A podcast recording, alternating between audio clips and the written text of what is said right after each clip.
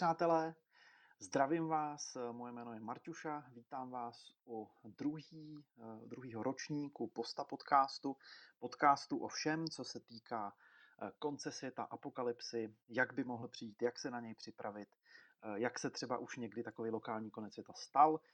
Vítám vás tady živě v živém vysílání, vítám vás tady i v záznamu, už nás posloucháte, jak chcete.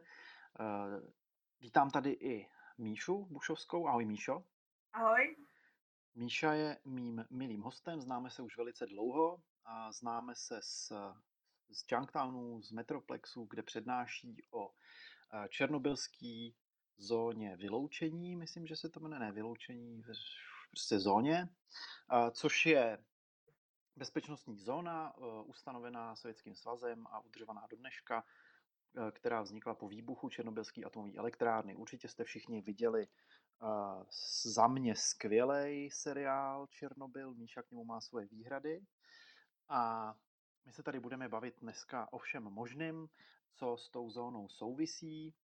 A máme tady, máme tady 25 sledujících, což je super. Já bych asi začal tím, že většina lidí tě Míšo zná, ale teda předpokládám, že lidi, co, co nás sledují, tak tě znají, ale některý třeba ne.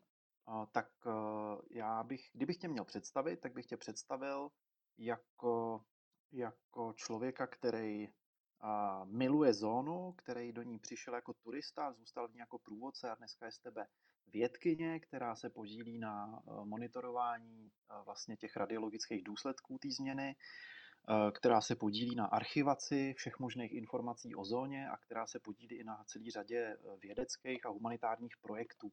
Je něco, co jsem vynechal, co by si chtěla, abych zmínil? A bo, asi si povedal všetko. Super. Ono tých projektov je, tak.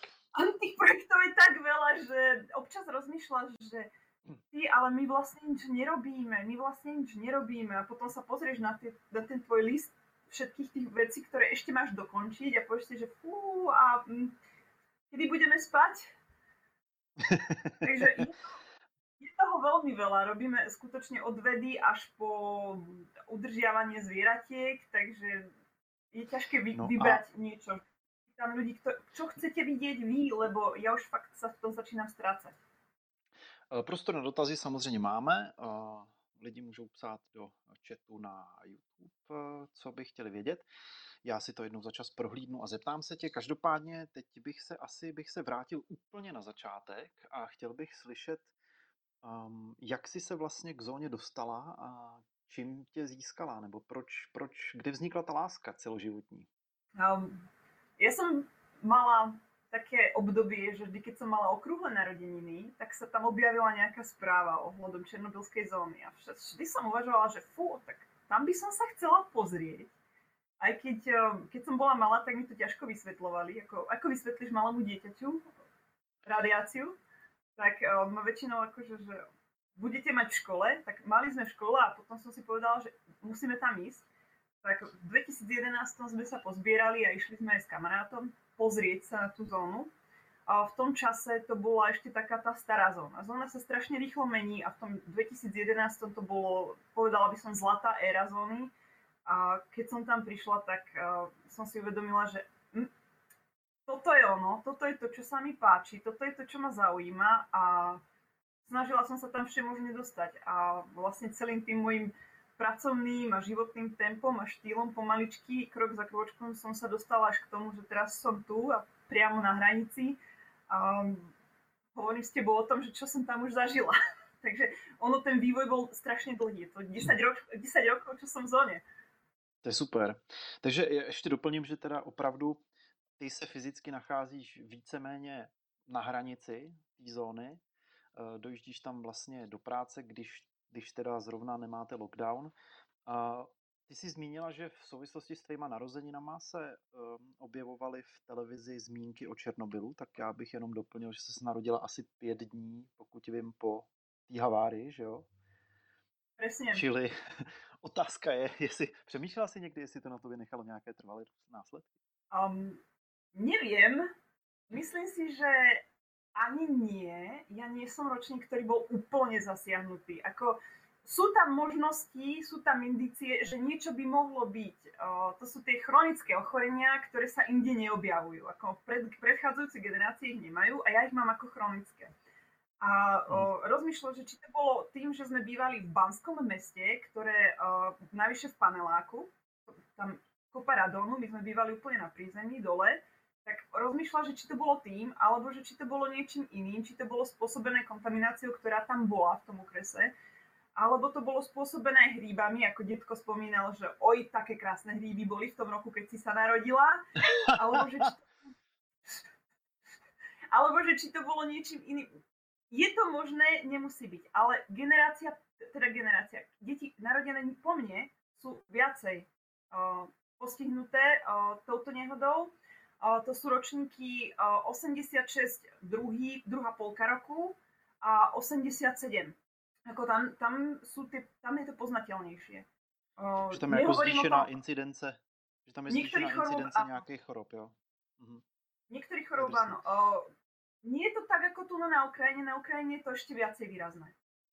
My, když jsme se včera bavili, eh, tak si říkala, že vlastně, eh, že vlastně na zahrádce máte akorát kytičky, že nic nepěstujete a, a, a že, vlastně, že vlastně, eh, že by to možná asi bylo OK, ale že pro jistotu to neděláš. A když já jsem se ptal, jestli ta, hra, jestli ta radiace pronikla i mimo zónu, tak se mi na to odpověděla krásnou věc. Ono je po celej hemisfére, po celej severnej hemisfére. No. A, Otázka znie, aká je veľká. No, tak ona existuje nějaká, že jo, poza, jakoby normální radiace, co máme, prostě co jde ze země a co přichází z vesmíru a ta se prostě zvýší tím, že důsledkem lidské činnosti se může zvýšit.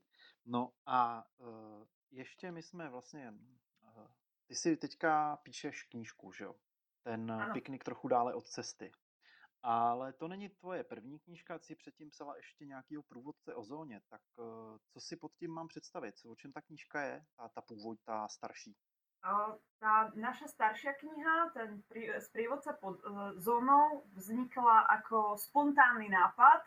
Uh, všetky dobré veci, ktoré vznikajú, vzniknú ako spontánny nápad tak aj táto vznikla ako spontánny nápad dať dokopy základné informácie pre človeka, ktorý nikdy nebol v zóne, ale ide sa tam pozrieť, objednal si výlet, ide sa pozrieť do zóny, nevie, čo si má pod tým predstaviť, nevie, čo má očakávať. Nemal čas nejak si naštudovať nejaké dokumentárne filmy, nemal čas si o tom niečo prečítať, tak si zoberie tohto sprievodcu. No a za, je to strašne tenká knižočka, to za chvíľočku, za jeden večer máš prečítanú je tam, sú tam základné informácie o elektrárni, sú tam základné informácie o geografii zóny, o tom, prečo je zóna tak vyčlenená, ako je vyčlenená, sú tam informácie o dedinkách, sú tam informácie o zvieratkách, sú tam informácie o tom, čo sa momentálne deje ako najnovšie veci, no v tom čase, keď bola vydaná. A dá ti to taký síce skrátený, ale zhruba prehľad toho, že čo, čo sa tam u nás deje, ako to u nás Mhm. A jde si, jde si to někde koupit eh, v angličtině třeba? V angličtine ešte nie, ale bude. Predpokladáme, že v druhej polovici roku už bude možné si ju bez, bez problémov objednať, lebo zatiaľ je ešte v editoriále a píšeme nejaké opravy k nej, čo sme mali výhrady voči. My nie mhm. sme nikto rodený anglicky hovoriaci, takže máme rodilých anglicky hovoriacich, ktorí nám hovoria, že no ale toto sa takto nepoužíva takže čakáme na to, že to dáme dokopy a potom to bude možné koupit online. Super. Takže bude další způsob, jak eh, tě podpořit, doufám. No ale, takže to vlastně představuju si něco jako Lonely Planet uh, o Černobylu. Když jedeš do zóny, tak si prostě koupíš knížku a trošku si načteš, uh, abys věděla, do čeho jdeš a nepřišla tam jenom jako ty a neříkala si, Jo, a jak se jmenuje tady to město? tady to město s tím betonovým soklem a sochou, na, sochou, sochou hasičů. A teďka Počuj, ale... To sa, uh, no. To sa budeš smiať, ale toto sa stalo, to je reálny príbeh, že uh, chodíš po tej Pripiati, rozprávaš o Pripiati, keď už odchádzate, hm. tak sa ťa turista spýta, že a prosím vás, a kedy už konečne pôjdeme do tej Pripiate? Já myslel, že se zeptá, a proč tady vlastně nejsou ty lidi? všichni odešli. to bylo úplně nejlepší. No dobře, a takže turistický průvodce už je venku, snad během uh, letoška bude venku i v angličtině. A ty teďka píšeš ale svoji čistě autorskou knihu, tvojí, která se jmenuje Piknik trochu dále od cesty, což je narážka vlastně na, na Strugacký. A, a na vlastně autory původního libreta Stalkera, který se vlastně, nebo uh, že jo, Piknik dále od cesty, který se vůbec neodehrává, v, nemá s Černobylem vůbec nic společného, ale pak přišli ukrajinští vývojáři a řekli si, že spojí dvě věci, že spojí uh, vůni domoviny a, a klasické sovětské autory. A teď ale, teď ale pracuješ na knížce um, Piknik trochu dál od cesty a ta je teda rozpracovaná, pokud jsem to správně pochopil. A ano. Eh, jde si ji stáhnout na tvém webu eh, nebo na webu černobylab.com, který, který, pro který vlastně pracuješ. A ta, ta je teda jako o čem? To je nějaká víc autobiografická knížka, nebo, nebo asi, asi to není druhý průvod sezónou?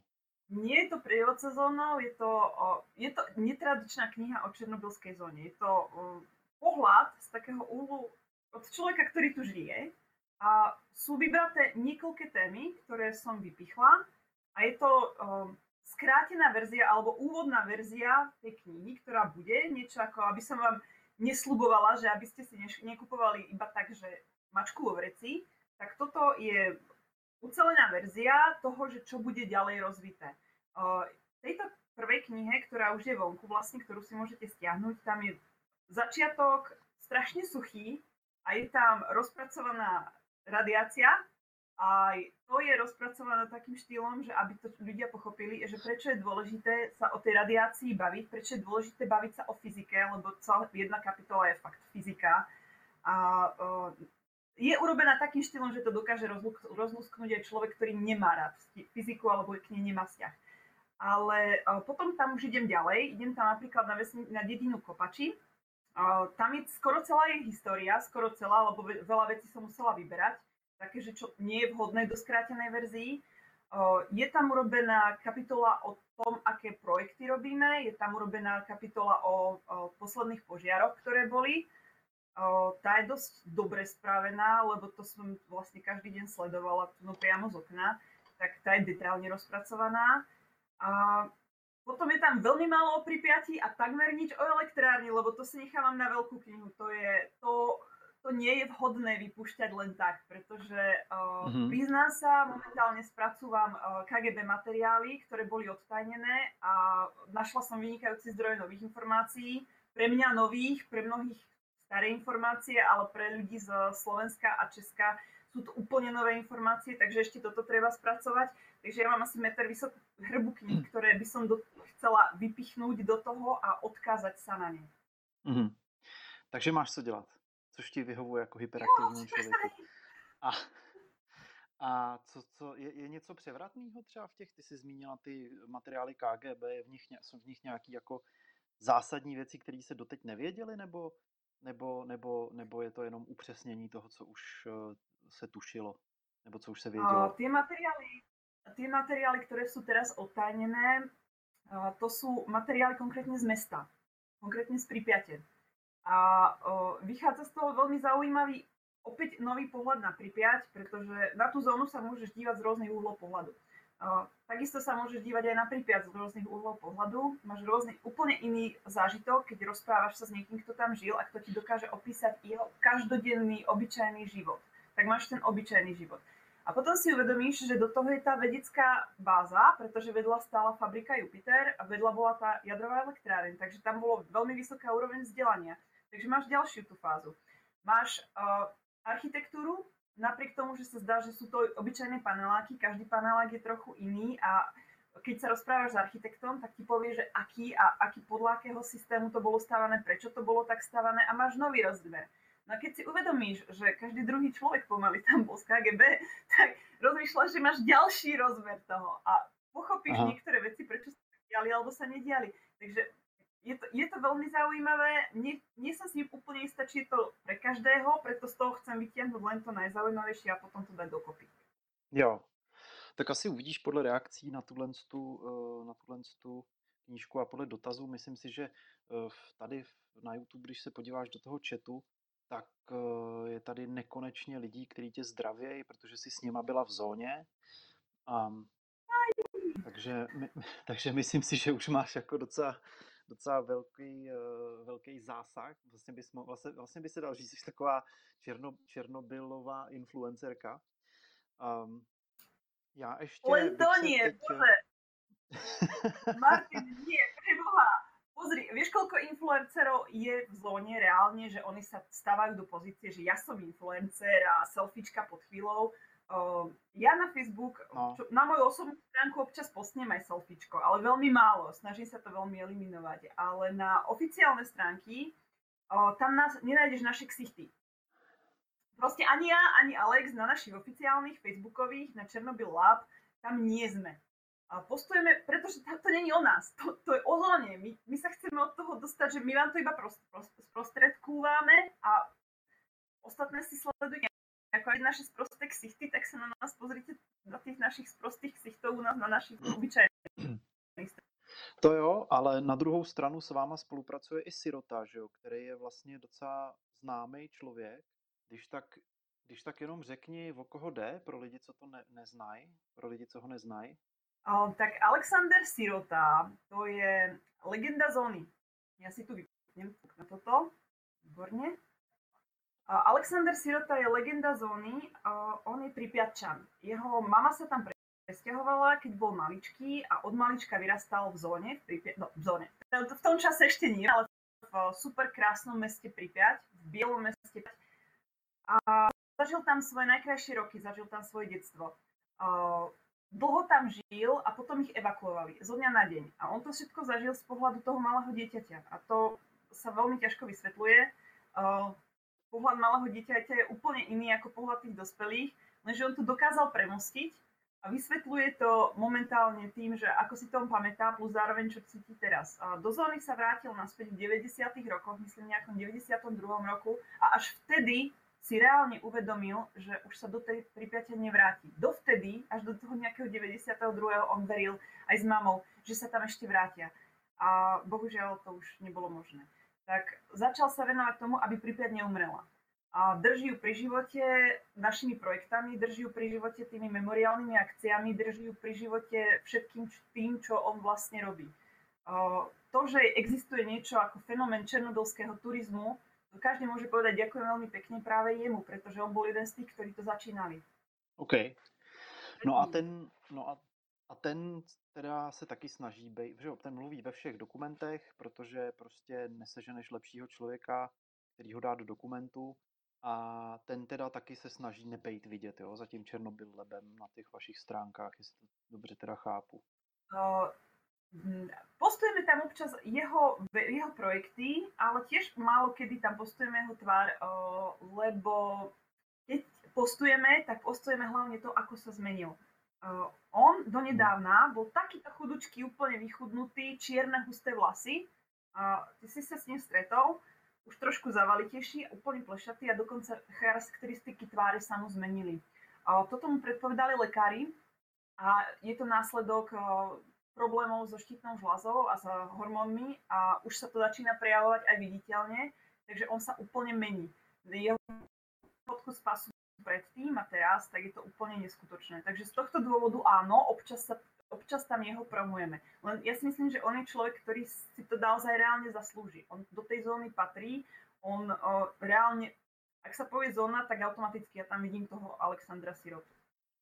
No k tomu se snažím dostat, že kdyby on využíval svoji osobnost jako promo toho Černobyl Lab, tak vlastně nemůžeš říct, že to je nějaký flexení a machrování na internetu, ale že to je vlastně člověk, který si to zaslouží. To je jak kdyby Albert Einstein nechtěl mít kredit za no, teorii relativity, když to přeženu, jo, prostě je to jako hodně přitažený za vlasy, ale, ale myslím si, že zrovna tenhle člověk je velice zajímavý a kdo ví, jak by to tam vlastně bez něj vypadalo. Jo. Já vím, že jsi zmiňovala že jsi zmiňovala některé tragické momenty v, v meze, kdy třeba rozpad Sovětského svazu, který způsobil to, že zóna byla několik měsíců úplně jako bez ostrahy, nebo s velmi jako špatnou ostrahou. Ono tam treba zóna a zóna. E, elektráreň musela pracovať. Elektráreň v tom čase nebola vypnutá, elektráreň produkovala energiu, ale zároveň áno, dochádzalo tam k problémom a vlastne Alexander Sirota je jeden z tých, ktorý sa momentálne snaží zabraňovať, aby to k takémuto niečomu už nikdy nedošlo, aby e, bola neustále to povedomie o tej zóne existovalo a aby sa už nedokázalo vrátiť do tých časov, kedy to bolo úplne šialené a kedy to bolo úplne bez kontroly. No a takový ty historky o tom, že jeden čas šlo v Kijevě na, na bleším trhu koupit uh, topení z druhé ruky, který bylo uřízlý z paneláku uh, v Pripyati a ty si potom najednou celá rodina jste zjistili, že máte loukémy a přemýšleli jste proč a pak náhodou někdo přišel s dozimetrem a zjistil, že to je kvůli tomu topení. To, je, to jsou urban legendy nebo to je pravda? Čas sú urban legendy a čas uh, môže byť pravda. Uh, s tým topením je to asi prehnané, pretože to je šialené. A existujú veci, ktoré sú skutočne problematické, ale to bolo v 86. Keď si vezmeš, v 86. tí ľudia sa mohli vrátiť. Oni sa mohli vrátiť a mohli si vziať svoje veci, niektoré, ktoré boli kontaminované. Takže z tohto času to urban legend pochádza. Pretože v tom čase opäť musel Sovietský zväz vypustiť pre nich nový nábytok, nové sady nábytkov, no ale vysokohorská príražka, pretože oni majú teraz peňazí dosť, takže im to dali ešte drahšie, takže to bolo ešte horšie, čo sa týka nábytkov a bolo to také riskovacie. Dneska, no, hodinky, čo sa týka hodiniek, dneska môžeš bežne kúpiť radioaktívne hodinky, ak máš teda čím detegovať, že sú radioaktívne, ale nemá to spoločné nič so zónou. Mm-hmm. A to, to mluvíš o těch, to mluvíš o těch uh, céziových ručičkách? Jo. Radio. Protože protože to, aby to pochopili teda lidi, kteří nevědí, tak eh, se dělají vlastně na starých budíkách. Máte takový ty eh, takový ty zelený tečky, které slabě svítějí ve tmě. A to je protože je v nich cézium, který je radioaktivní a je v komůrce z plastu, kterým nepronikne ta radiace. A zevnitř ten plast je natřený nějakým, nějakou uh, látkou, která obsahuje fosfor a ten uh, té, co do něj přistane ta radiace, ta energie radiační z toho, z toho cézia, tak vlastně vydává slabý světlo. Jo, má to poločas Většinou rozpadu asi... rádium. Rádium, aha, OK. Má to poločas rozpadu pár desítek let, takže vám to postupně přestává svítit podle toho, jak máte štěstí.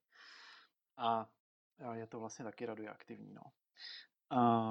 Já bych teďka se stočil trošku k tomu, že jsme teďka měli takovou, takovou demo verzi v roce 2020, ještě pořád máme na konec světa, takovou de, de, demíčko, softovou verzi uh, pandemické apokalypsy, která spoustu lidí uh, zasáhla uh, psychicky i ekonomicky, tak mě by zajímalo, jaký to mělo vlastně vliv na zónu jako takovou. Co se tam, co se tam, co se tam změnilo? Co třeba příliv turistů?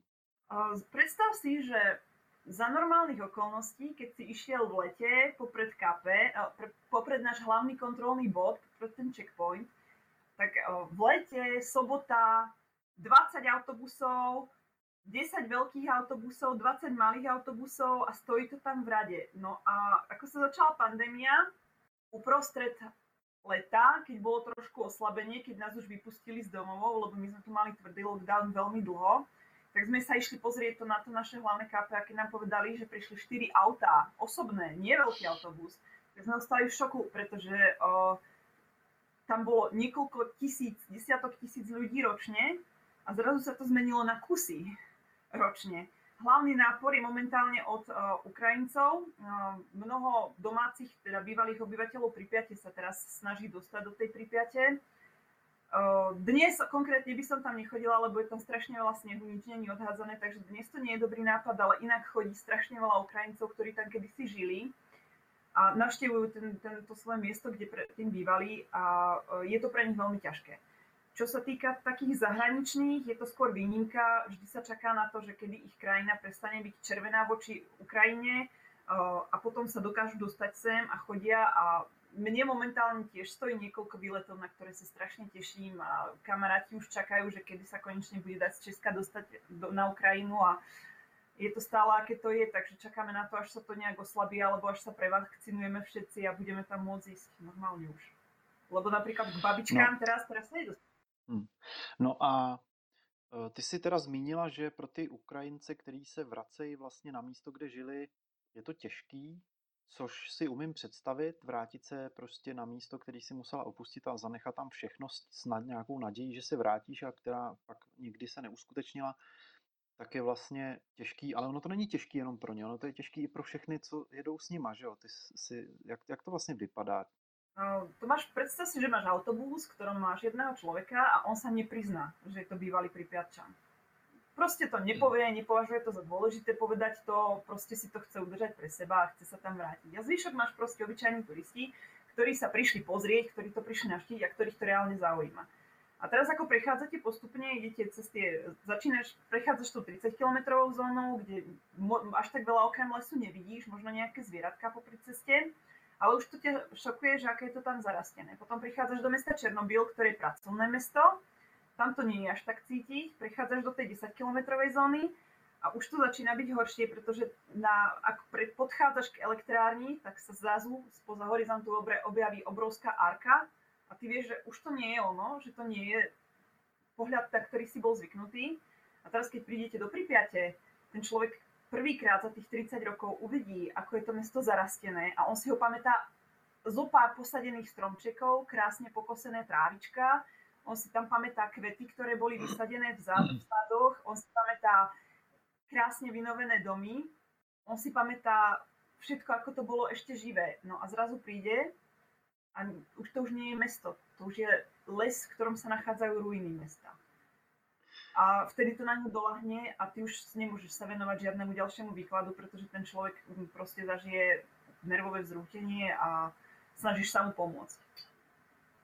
Takže on vlastně brečí a všichni ostatní uh, vlastně Většinou s ním. Jakoby brečí s ním, protože je to to, no. Tak to je docela drsný. A ono, ono je to drsný, ještě o to drsnější, že Uh, I vlastně Gorbačov řekl, že podle něj k, ten, ta katastrofa v Černobylu hodně přispěla k pádu Sovětského svazu. A já jsem nad tím přemýšlel, proč, jak to mohlo přispět k pádu Sovětského svazu. Tak kromě toho, že to stálo obrovský peníze a bylo to vlastně, vlastně to stálo ten Sovětský svaz mezinárodní renomé, a proto se to snažili i ututlat, že jo, aby o to renomé nepřišli tak se tam stala podle mě jedna důležitá věc a sice, že ten Černobyl byl takzvaný, jak ty si mi řekla, Atomgorod, atomový město, který byl výkladní skříň Sovětského svazu, kam se všichni snažili dostat, protože tam se nemuseli stát pořadníky na auta, protože tam byly, se nemuselo, všechno tam bylo k dostání, byla tam první samoobsluha, kde jsme vlastně spolu byli uh, a tak dále. A všichni se snažili jakoby nějak jako pro že jo, ten, my, co si pamatujeme, jak ten systém vypadal, tak eh, si tak jako člověk musel mít trošku ostrý lokty a snažit se prostě různě úplatkama dostat na nějaký lepší místo. A, a, a teď najednou všichni ty lidi, kteří se snažili uh, žít v tom městě, jako v tom nejlepším, co ten sovětský svaz měl, tak najednou prostě bác! A najednou je to nejhorší peklo, který existuje. A vlastně jsem rád, že tam nežiju. A že to možná trošku jako způsobil takový kaskádový efekt, eh, kaskádový efekt toho, že ty lidi přestali vlastně vidět smysl v tom se v tom režimu o cokoliv snažit. Co si o tomhle tom myslíš? Skôr si myslím, že tam bolo iné. Sovietský zväz ako taký prirovná ku škôlke. Ty, pokiaľ si robil na tom svojom, štát sa o teba postará. Lenže zrazu začal klamať a ľudia si to uvedomili, pretože oni tam mali známych, oni si uvedomili, že niečo tam nie je dobré a ten štát ich oklamal. Potom ich oklamal na zdravotnej starostlivosti, likvidátori. Všetkých tých, je to iba odhadované číslo, že koľko ich tam bolo, ale tí, kto, koľko dostali dávku, však to nebolo úplne verejné. Im sa znižovali tie dózy, dávky. Im sa znižovali tie dózy. Im sa znižovali tie dávky a Zase v angličtine. A o, preto oni im nemohli uveriť. Na starostlivosť. Opäť, im nepovedali úplne všetko. A strašne veľa odtajili. Takže tí ľudia, ktorí žili v tom spoločenstve, v ktorom sa doteraz nemuseli starať, pretože štát nás chráni, všetko je garantované našou prácou, Oni sa o nás postarajú, oni nám dajú bývanie a my tu môžeme bývať a my tu môžeme žiť. Oni nám dajú prácu a my ju budeme robiť, lebo však chceme robiť. A zrazu si uvedomili, že im nemôžu dôverovať, pretože štát nie je schopný postarať sa o ich zdravie a o, ani o, nich, o ich bezpečnosť. A podľa mňa toto bol veľmi ťažký psychologický dôvod, ktorý dopadol a dodnes to vidieť, keď sa hrabem v dokumentoch z 90. rokoch, mám Černobylský vestník k dispozícii, tak občas tak nahľadnem, tak tam vidieť strašne veľa povier, ktoré sa vrátili opäť do života ľudí. Ľudia nechodili k lekárom, pretože sa ich báli. Ľudia začali strašne nedôverovať vede, pretože si už neboli istí, že či je to naozaj tak, alebo či to nebude ako vtedy. Ľudia sa začali vrácať k takým tým, jedna pani povedala, veľmi pekne ukázateľné je to aj v tom HBO seriáli, že, alebo v niektorých tých dokumentoch, ktoré vidíš, ako sa rozprávali, že pí hlavne veľa mlieka. No presne naopak, vy, vyhýbaj sa mlieku. Ale keď povedali vedci vyhýbaj sa mlieku, tak ľudia naopak ho začali piť, pretože im už vôbec neverili. A toto bol podľa mňa veľmi veľký problém aj celkovo jadrovej energetiky, že sa to začalo zatajovať a vlastne tá jadrová energetika má tieň také nedôvery napriek tomu, že dnes sa snažia všetko rozprávať otvorene a všetko sa snažia vysvetľovať, tá nedôvera tam stále je. A podľa mňa toto bol tiež vážny. Okrem toho ekonomického dopadu, v tom čase rubel a dolár sa rovnali jednak jednej. Jeden dolár bol jeden rubel. No a na likvidáciu stratili odhadovanie 80 miliard. Jako současných peněz nebo tehdejších? Tedajších. V tom čase, keď bol dolár a rubel efektívnej. Takže pre nich to bola brutálna dávka. Prečo v bývalých krajinách Sovietskeho zväzu nedokážeš nájsť čisté olovo? No, pretože je u nás a už je kontaminované. Oni vtedy na, použiť, na vyčistenie toho všetkého použili všetko dostupné, čo vôbec mali. Takže tu no. ostalo strašně málo. Jo, tak ono, eh, to je prostě něco, vlastně to trošku připomíná tu současnou eh, pandemii, kdy Eh, se najednou najde hrozně moc prostředků na to, aby se nějakým způsobem proti ní bojovalo, aby se nějak jako potlačily její následky a nikdo vlastně neřeší ten celkový účet, protože je prostě ty peníze potřeba někde sehnat a ten materiál je potřeba někde sehnat a prostě teďka vyřešit. A to, že to způsobí do budoucna nějakou jako ekonomickou Eh, ekonomický propad je prostě fakt, který všichni jako věřej, ale jako nebudou kvůli tomu šetřit, že? takže asi dost podobný to bylo i v tom, i v tom Černobylu a vlastně takový to, co v tom seriálu občas je, že ty lidi se dobrovolně přihlásejí na sebevražednou misi, tak si myslím, že spousta lidí to tak eh, možná mohla mít, že si řekli, no když to ale jako neudělám já, tak kdo to jako udělá a prostě existuje určitý procento lidí, který, eh, když jsou v nějaký jako krizi, tak jsou tak, jsou, tak mají prostě tak silný morální status, že sami sebe obětujou, eh, aby zachránili někoho jiného. A samozřejmě v tom seriálu to nějak jako dramatizujou, ale myslím si, že takový případy určitě byly, eh, že některý ty likvidátoři, co třeba běhali s lopatama po té střeše, si říkali do prdele, co tady dělám, ty vole, na tohle to jsem se jako ne, nezapsal a někteří si říkali, OK, zachraňuji tady prostě lidi před nějakou katastrofou a dělám to jako, nebo to spekuluju, jo, ale myslím si, že lidi jsou různý a ten přístup v tomhle tom je různý, no. Myslím že, si, myslím, že s niektorými si sa veľmi trafil, pretože uh, mám kamaráta, ktorý pracuje na jadrovej elektrárni teraz a on sa tam dobrovoľne prihlásil v 86. roku a dobrovoľne prišiel a doteraz tam pracuje ako, už, už je veľmi, veľmi vysoko postavený, ale prišiel v 86.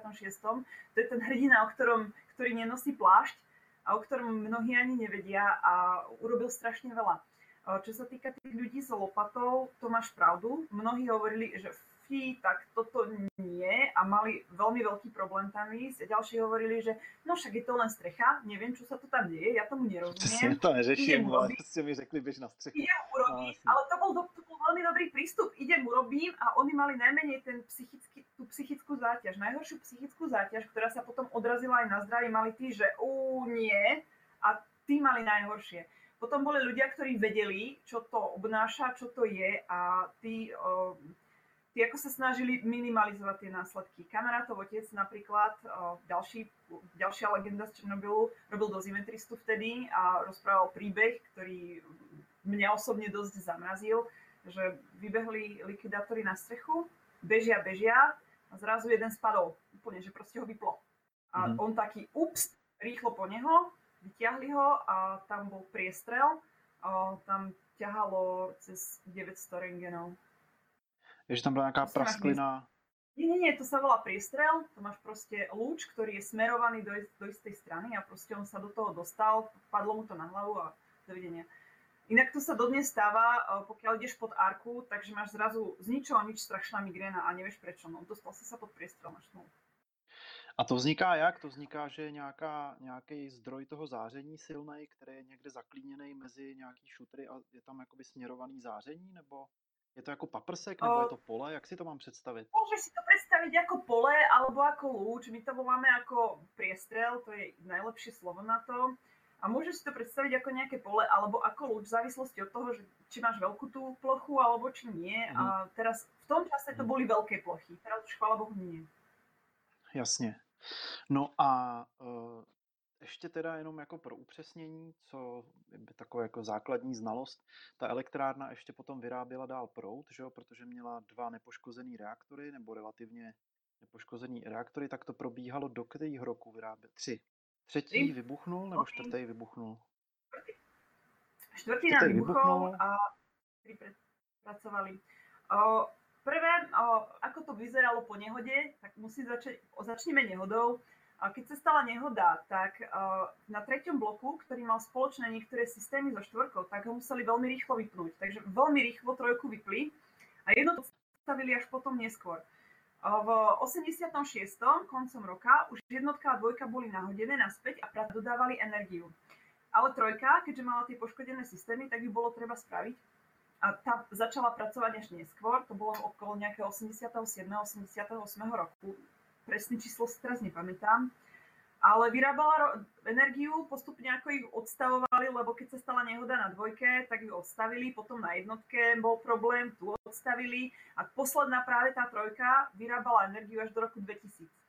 Elektráreň vyrobila po nehode viac energie než do nehody. No a ještě se tam potom nějak, ještě se tam potom nějak vyráběly nějaký materiály, ne? Ještě se tam nějak um, vyráběl nějaký křemík nebo něco pro nějaký, uh, nějaký polovodiče nebo něco takového si pamatuju. Jakože už v tom reaktoru, který nevyráběl energii, tak se v něm ještě pořád děla nějaká technologická věc, ne? To si pamatuju špatně. O, sú, tam technologic, sú tam technologické kanály, ale to nemá nič s výrobou nič spoločné. Ako tam ti, hmm. ty potrebuješ straš, strašne dlho dochlázať. Ako ty nevypneš jadrovú elektrárnu, cvaga, dovidenia, Jasne. koniec batéria neprebieha, môžeme vyťahovať. Nie, ty potrebuješ dochladiť to palivo. Takže ono tam bolo nechané na dochladzanie až postupne ho vyberali. Uh, problém bol s uskladnením, kde by sa mohlo uskladňovať, pretože uh, pro, miesta nie je nikdy dosť, nie, miesta je vždycky o čosi menej, nikdy nebolo plánované, že sa to bude tak rýchlo vyťahovať, takže z toho dôvodu sa čakalo na dostrojenie uh, práve uh, Hayat 2, ktorý je už chvála Bohu dostrojený a už sa tam začína pracovať. Mhm. No a takže eh, po té havárii se pak postavil teda ten sarkofág pro ten čtvrtý reaktor a ten ale teďka někdy v roce 2016 byl plánovaný, že bude fungovat tuším těch 20 nebo 30 let a pak se tam postavil ten nový. A tím je zakrytý třetí i čtvrtý blok, nebo jenom ten čtvrtý? A ARKA, ako my voláme ten nový bezpečnostný confinement, skrátenie ARKA, uh, dlho sa dlho sa predpovedalo, že, pred, predpokladalo, že ako to vlastne ideme stavať, čo to ideme stavať, ale prvá zmienka o tomto novom bezpečnostnom uh, confinemente pochádza z roku 92. Už v 92. Mm. roku sa predpokladalo, že bude potrebné niečo takéto stavať, lenže v 92.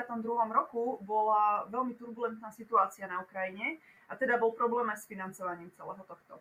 Ukrajina ako mladý štát tento problém zdedila, takže keď konečne boli peniaze, tak sa začalo stavať as soon as possible, rýchlejšie, tým lepšie. A vyhral fran- francúzsky projekt uh, Arka, to bol oblúk. A celá tá arka, ako sa stávala vedľa elektrárne, tak ju potom museli nasunúť a nasúvali ju len na štvrtý blok. hovorím len na štvrtý blok, ale v skutočnosti je to neskutočne obrovské. Je to najväčší pohybujúci sa objekt na planete Zem a uh, tuším, rozmery to má 110 na výšku, 190 a 270 na šírku. Takže to, no je to obrovský. Každý, kdo to viděl zblízka, tak eh, čuměl, že jo, já jsem taky čuměl. A ještě nad tím, jo, a tohle, to, to, to nám představ tady vašeho blogera. Tak uh, toto je náš bloger, a ja som chcela práve, že z Arky, tak toto sú šrouby, ktoré boli používané v Arke na istenie, sú veľmi špecifické, majú takýto chvostík.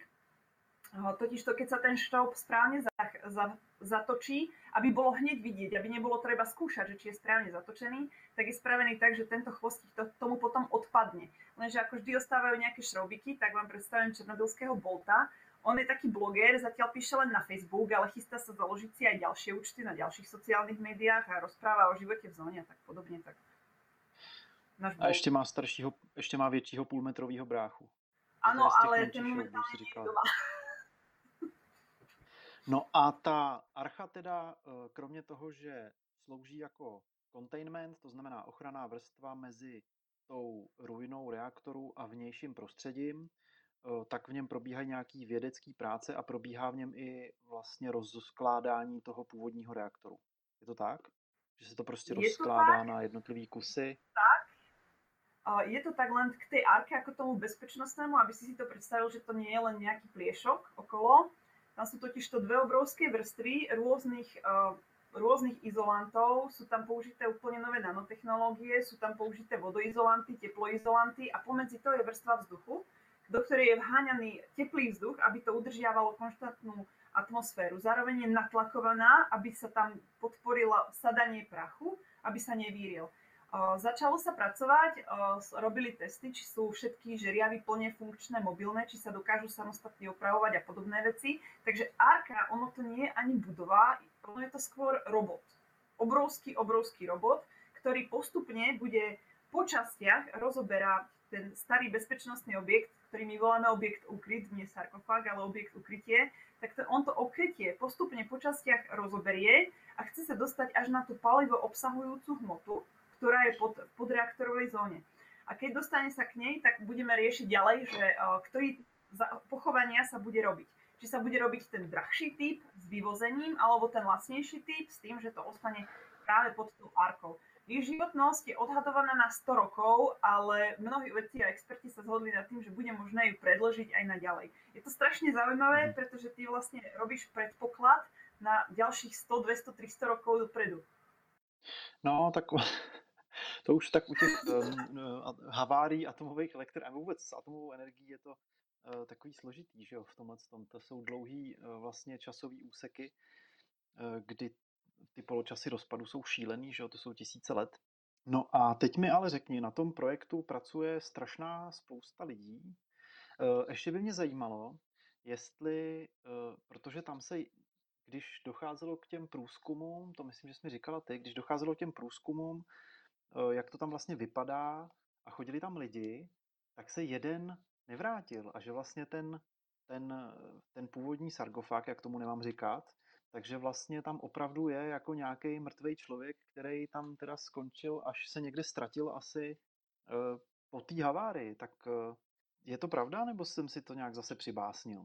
Uh, tam je pochovaný jeden človek, ktorého sme vôbec nenašli. Uh, Valery Chodemčuk. Pri, pri nehode keď sa stala nehoda, tak bol pravdepodobne pri, čerpacích, pri hlavných čerpacích pumpách, pri gecénoch a jeho telo sa nenašlo. Napriek tomu, že ho hľadali, tak ho nenašli.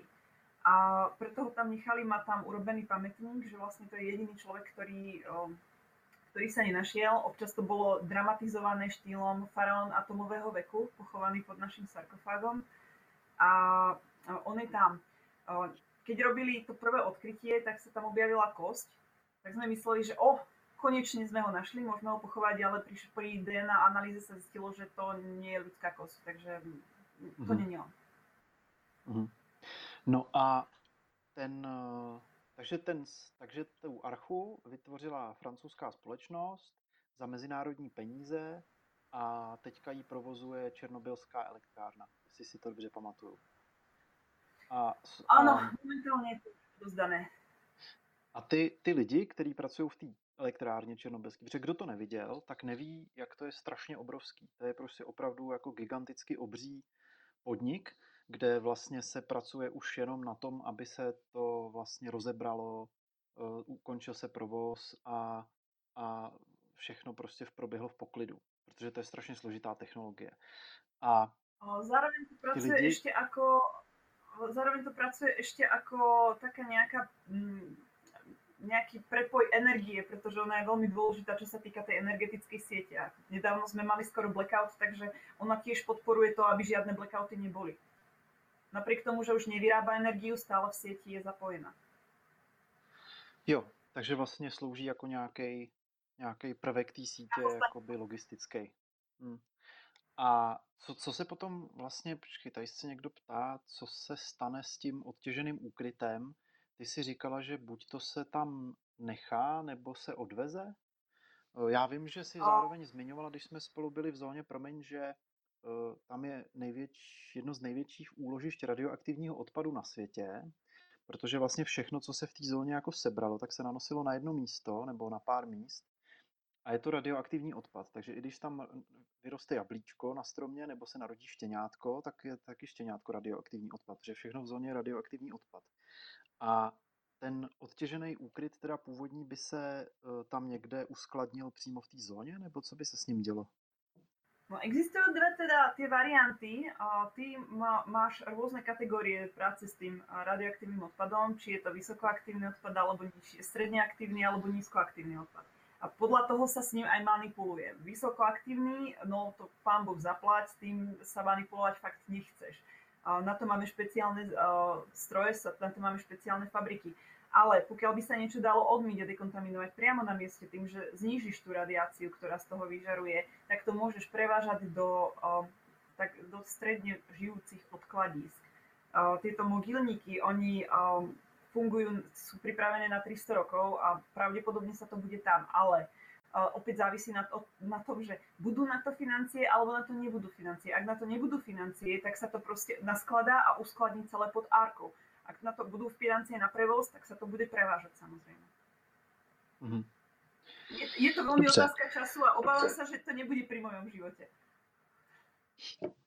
No a ty e, vlastně lidi, co pracují tady na těch vědeckých projektech, tak ty bydlejí přímo někde v Černobylu, nebo ty, ty, ty, ty tam nějak dojíždějí z Kieva, nebo kde oni žijou? Uh, oni bývajú v meste Slavutič. Uh, mesto Slavutič je zhruba 60 km od uh, elektrárne vzdušnou trasou. Uh, dá sa tam dostať pomocou vláčiku, ktorý premáva ráno po obede vždy podľa smien na elektrárni. Uh, oni nemôžu byť v zóne. Ľudia, ktorí pracujú na elektrárni, majú veľmi špecificky danú tú svoju osobnú dávku, ktorú môžu prijať a preto oni musia odchádzať zo zóny. Pracovníci, ktorí pracujú u nás v lesoch, naši lesníci, naši požiarníci alebo policia, tí bývajú v meste Černobyl. To sú tie naše klasické smeny, tam naši biológovia chodia, máš smeny 4 na 3, to je populárna, alebo 15 na 15, to je dlhá. A žijú, tí žijú v Černobyle, tí tam môžu, majú tam bytík, majú tam obchod, kde, sa môžu, kde si môžu niečo kúpiť, majú tam svoje jedálne, to je všetko tam. Ale ľudia pracujúci v elektrárni a ľudia pracujúci na Arke, oni nemôžu zostávať v eh, černobylskej zóne. Oni musia ísť von. Uh-huh. Aby nezvyšovali tu uh, hygienickou normu té radiace.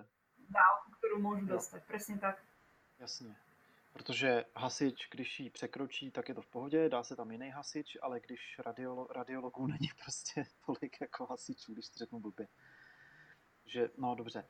A Uh, jak se teda... Keď hovoríš o teda... našich hasičoch, sorry, ja ťa prebijem, keď hovoríš o našich, našich hasičoch, ja sa chcem veľmi pekne poďakovať každému, kto prispel na opravu toho nášho pamätníku, ktorá sa podarila, je to, drží to, už to bude zase na niekoľko rokov držať a teraz to snažíme sa previesť na úplne iný fond, ktorý ho bude automaticky opravovať, takže veľmi pekne ďakujem za všetkých požiarníkov a všetkých, ktorí vám prispeli.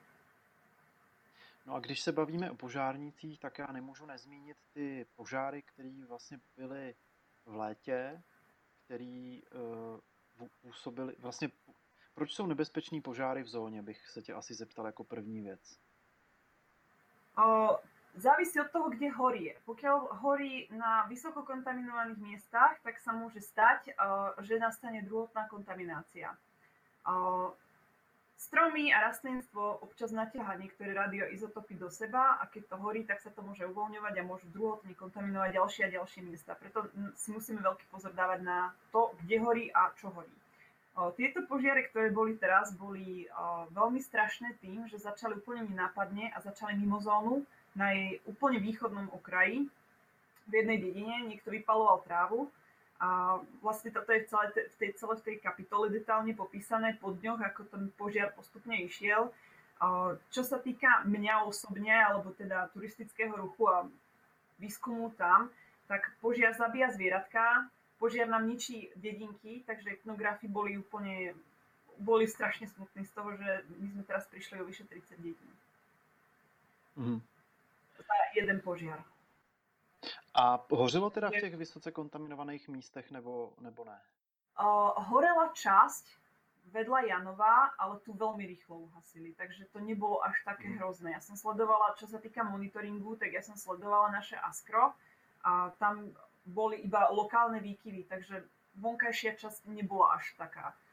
Čo sa týka dieťatok, tak u nás to tu nestuplo, nejak dramaticky. Musím povedať, že nestúplo nejak dramaticky, ale bolo to stále v odchýlke. Lebo máš stále mhm. odchýlky, mm-hmm. že niekedy je to menej, niekedy je to viac. Takže my sme boli ešte stále v tej odchýlke, ktorá je povolená, že to bolo OK. Keby to bolo viac, no tak môže dôjsť až k tomu, že, na, že by nás evakuovali. Mm. Já jenom doplním, že... Povidej, ty jsi host, já doplňovat můžu. Problém bol ďalší v tom, že nehorelo len tu, ale horelo okolo Kieva, horelo okolo Žitomíru a v Žitomíre to bola, tam boli aj obete na životoch, pretože tam také dediny, ako v ktorej ja žijem, tie mizli jedna za druhou a všetko to bolo vlastne iba z tohto. Horelo okolo celého Kieva, opäť vypalovanie trávy a podobné veci. Takže tu bolo strašne veľa požiarníkov potom, ktorí sa aj menili, pretože opäť sa muselo zabrániť tomu, aby tu jeden bol celý ten čas. Takže oni sa menili, prichádzali, mali stanové mesto priamo v Černobyle. Ideš cez Černobyl a proste na lúkach, ktoré ty poznáš ako prázdne, ktoré sa nepoužívajú zrazu stanové mesto. A veľmi to pripomínalo, veľmi to pripomínalo čas Likvidátory. Takej... Uh-huh. A likvidátory. Uh-huh. To je hustý. No a, no a, a takže vlastně, takže a ty, ty jsi říkala, že schořilo 30 vesnic? Eh, z jakého zhruba počtu celkově? Nebo jak velký procento zóny to zasáhlo? Uh, jako odhadem. Zasiahlo to, zasiahlo to strašne veľkú časť zóny, ale my musíme rátať aj s tým, že mnohé dediny už neexistujú kvôli požiarom predtým, ktoré boli. Jo. Uh, dedine, v dedine. V zóne bolo evakuovaných vyše 90, okolo stovky dedín a plus mesta. A z nich už strašne veľa zmizlo počas prvých požiarov. Niektoré sú už úplne rozpadnuté, z niektorých ostalo iba pár domčekov a podobne. Ale aj tak ty si tie domčeky strašne ceníš, lebo možno, že práve v tom domčeku sa nachádza niečo, čo ťa zaujalo, taký nejaký tvoj osobný artefakt, ktorému sa rád vraciaš. Takže o, zmizlo strašne veľa. O, z takých mm-hmm. tých populárnych miest, ktoré turisti navštevujú, to bol pionierský tábor Smaragdový, ten zmizol úplne. Tam boli drevené domčeky s takými malovanými postavičkami a to, bo, to bolo veľmi silné. To keď som videla ako mm. po a pred, ja som tam bola naposledy v novembri 2019 a v apríli 2020 ho už nebolo. A vždy si hovoríme, mm. ale nevadí, však zastavíme sa tam inokedy, zastavíme sa tam no, inokedy, no, prechádzame a zrazu si uvedomíš, že no, tak už sa tam nezastavíš. Mm. To je smutný, no. No a um, jak se daří vlastně těm, těm starousedlíkům, těm babičkám a dědečkům, kteří žijou na těch dědinách a který vlastně trošku žijou z toho, že za nima ty průvodci jezdí a vozí jim nákupy a, a vozí za nima turisty, aby si s nima třeba povídali, tak eh, starý lidi jsou hodně ohrožený, že obecně koronavirem a notabene takovýhle člověk, který je úplně odříznutý a vlastně jeho jediný spojení se světem jsou lidi, kteří přijedou jednou za týden nebo za 14 dní, jak se daří těmhle lidem.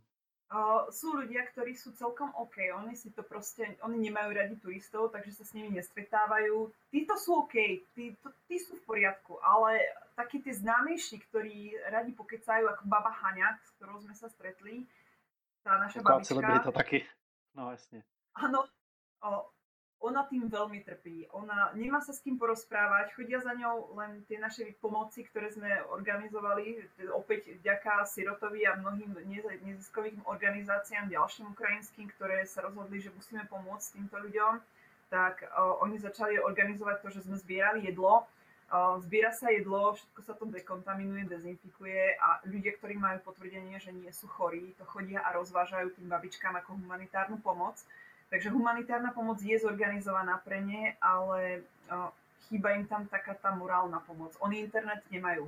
Oni nemajú sa s kým ako porozprávať, takže je to momentálne iba v rámci tej ich komunity, v ktorej žijú. A keď, keď sa to zase uvoľní, ja si myslím, že budú veľmi radi, že tam niekto príde. Napríklad tej babe Hani zomrela sestra, tak ona je teraz úplne sama v tom domčeku, ale chodí tam za ňou zase teta Mária, ktorá žije o kopec ďalej, tak ako ten kontakt je tam zajistili, že aby nebol nikto úplně sám. Hmm. To je smutný, no. Ale tak ho prostě, tak tomu, tak to je, no. E, ještě, e, aby jsme přišli trošku na veselější notu, tak e, určitě spousta z vás viděla, no spousta z nás viděla videa americké společnosti Boston Dynamics, která dělá velký pokroky v robotice a má celou řadu videí o šikanování robotů, díky kterým nás jednou eh, umělá inteligence smaže z povrchu zemského, protože se podívá na ty videa a řekne si, tak tyhle ty hajzly, které jako tady na té planetě nepotřebuju. A pokud eh, si správně pamatuju, tak ty si říkala, že Boston Dynamics vám darovali jeden kousek. Uh, áno, Boston Dynamics sem prišli so svojím pesíkom, takže sme tu mali psíka, ktorý tancoval tými labinkami a snažil sa chodiť a veľmi nám pomáhal mne sa strašne páči, ako to cupka. Ono to neskutočne tými labinkami cupka a behá to a pritom máš pocit, že, že je to strašne milúčké a napriek tomu uh, ten Boston Dynamics veľmi pekne ďakuje za vlastne možnosť spolupracovať, pretože prvýkrát vyslali svojho robota do takýchto špecifických polí, uh, radiácie do takýchto špecifických polí zimy, pretože my tu máme skutočne minus 20 je normál. Takže prvýkrát je tento ich robot vystavený atypickým situáciám a môžu skúmať a práve a pomôcť mu vyvinúť sa ďalej, no, aby sme mohli smerovať k tej tvojej apokalypse, o ktorej hovoríš, aby nás potom jedného dňa ten pesík naháňal no, po zóne. Ale zatiaľ je milučky, zatiaľ je milučky a veľmi pomáha s detekciou radiácie a s monitoringom polí s monitoringom miest, kam radšej nepúšťame ľudí, tak tam púšťame pesíka a nad ním lietajú drony, aby to, nebolo, aby to bolo ešte aj istené niečím vo vzduchu. Takže jedného dňa, keď budeme utíkať, tak do druhej strany, z druhej strany. Jo, jo, jo. No tak do něj hlavně moc nekopejte, ať eh, se za vás třeba přimluví, že jo, jednou u Skynetu, až to jde na nejhorší. No a, a pak eh, bych se chtěl zeptat, tady Aleksandr Doronin se ptá, jestli když schořelo, schořely vesnice, tak jestli přibudou křížky do nějaké aleje, tak já vůbec nevím, o jaký aleji mluví a co to je za křížky? Uh, ty... To je nějaký památník? Je to pamätník, ten, je to veľmi kontroverzný pamätník, oni to nie sú kríže, ono je to normálne značka začiatok dediny, koniec dediny a je to veľmi kontroverzný mhm. pamätník z 2011 roku, ktorý dal postaviť Janukovič a kvôli tomu pamätníku bolo nutné zbúrať niekoľko domov priamo v Černobyle. Krížiky, teda tie značky nepribudnú, pretože tie, tieto dediny tam už sú.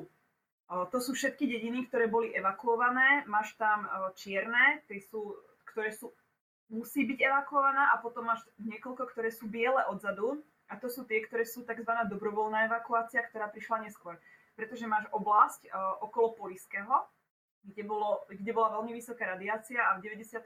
povedali, ľudia, vy tu nemôžete žiť napriek tomu, že už ste raz boli evakuovaní z Pripiate sem, tak odtiaľ to musíte odísť, pretože tu sa žiť nesmie.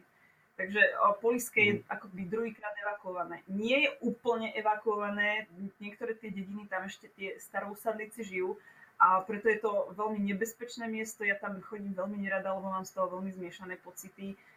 Poliske je také divoký, divoký západ náš. Takže mm-hmm. nepribudnú nové. A kolik vlastně lidí žije teďka v té zóně zhruba, jako těch starousedlíků? Zhruba stovka, ale nie som si úplne istá, či je to číslo presné, lebo o, toto číslo sa neustále mení. Oni keď umierajú, tak nikde nie sú evidovaní. Oni, my, ne, my nevedíme zoznam, že kde je kto. Aspoň ja teda mm. som sa k takému zoznamu nedostala. Ale zhruba tá stovka tam je. Vie sa, kde sa nachádzajú. Uh, tie také vyššie miesta určite majú nejaký oficiálny zoznam, ale teda ja sa k nemu nemám ako dostať. No a teda my chodíme, takže chodíme a pozeráme, že kde kto ešte existuje, kde kto ešte žije. A oni majú dokonca telefón na niektorých našich kolegov a keď sa niečo stane, tak volávajú ale o, je ich zhruba je, je ich zhruba 8, sorry, je ich zhruba stovka. Mám tu návštěvníka tak.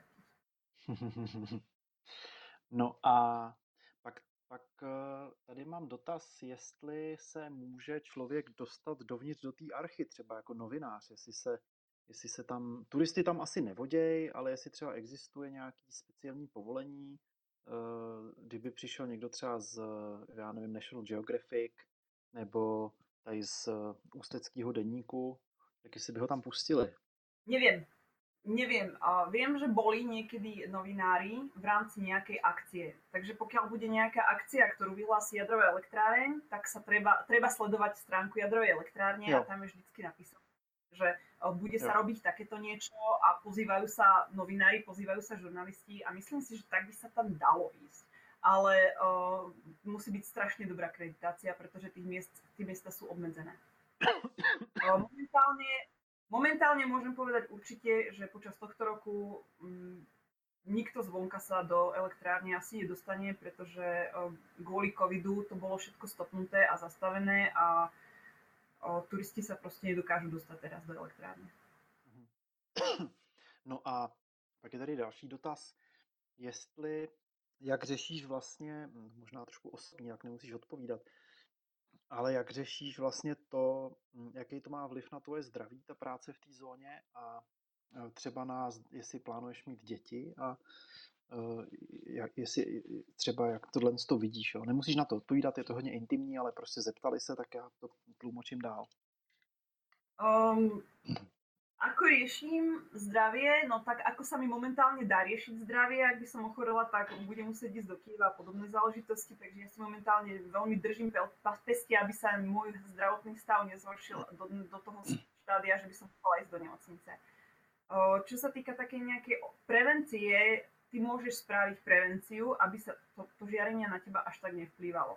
Nemôžeš to zastaviť úplne, ale môžeš znížiť rizika a pokiaľ toto dodržiavaš, tým pádom by malo byť všetko OK. Čo sa týka detí, mnoho mojich kolegov detí má, mnoho mojich kolegyň detí majú. Ja deti plánujem zatiaľ iba také ako môjho hlavného editora a iné nebudem riešiť. Uh-huh. A ještě k tomu, ještě k tomu, jak se můžou lidi dostat nebo nemůžou dostat do uh, archy, tak prý nedávno uh, proběhla internetem nějaká uh, fotka nějakých holek vyfocených v drapáku z jeřábu, tak jestli, co, co, jak se tak, samozřejmě, že to je jako nebezpečný, bla, bla, bla, ale jak se takový, jak takový lidi řeší prostě uh, nějaký bezpečno, bezpečáci, nebo co se s nima jako děje, dostanou nějakou pokutu, nebo dostanou nějaký vyhoštění, nebo co se s nima děje. Krásne je to, že tá fotka sa objavila nedávno na internete. Začneme tým. Z ktorého roku je tá fotka? Začneme tým. Ono je to stará fotka, pretože to je ešte predtým, než ten drapák bol prvotne prefarbený na rúžovo.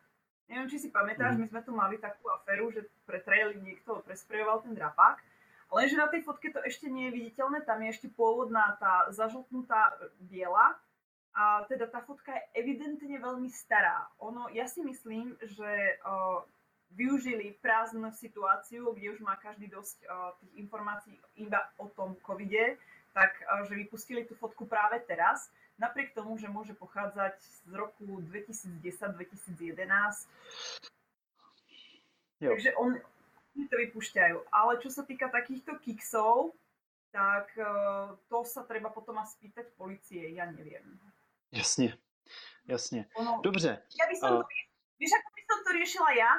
Taká muchopacká, tele, teleskopická, s teleskopickou ručkou, takto by som Muchopackou. Jo, to je mi jasný, no. To je mi jasný. To je mi úplně jasný, jak by si to řešila ty, Míšo. Uh, už si spolu povídáme díl než hodinu, takže budeme končit. Já, uh, než ti poděkuju, tak mám na tebe ještě poslední otázku.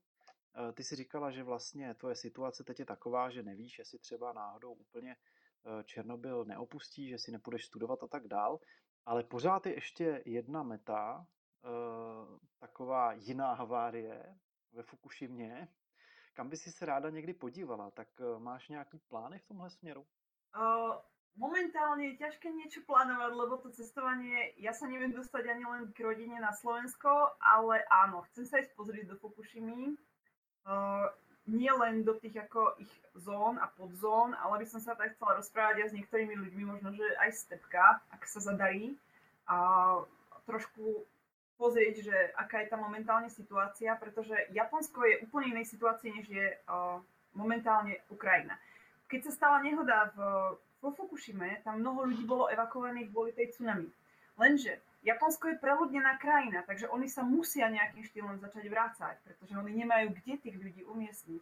Takže tam tá dekontaminácia je úplne na inom mieste. Oni používajú strašne obrovské, obrovské množstvo robototechniky a my sa tu vytiešame práve z nášho pesíka, že máme hin poriadného ale u nich sa takéto, takéto stroje používajú oni, oni ich vyvíjajú priamo na mieste a používajú ich bežne, takže podľa môjho názoru ísť tam by bolo pre mňa nedoceniteľným zdrojom nových informácií a možno vývojom aj tu no, u nás v našej. Takže ja to beriem tak, že jedného dňa tam pôjdem, aby som, sa tam, aby som to mohla vidieť naozaj skutočne z očí v oči. Mm. Ale kedy to já doufám?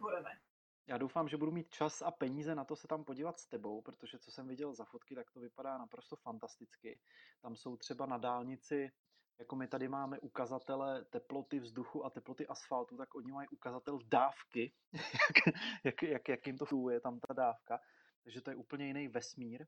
Um, Toto isté máme u nás v Ivankovskom, na Ivankovskom rajone. Vieš, ako máš tie hodinky digitálne, že ti tam ide dnes, je no. dátum taký a taký, čas no. je taký a taký, teplota vzduchu taká a taká, tak my tam máme momentálne dávku. Takisto. Uh-huh, uh-huh. No, tak to je to dobrý vědět, že jak, jaká je situace v tomhle tom směru. Možná důležitější než teplota.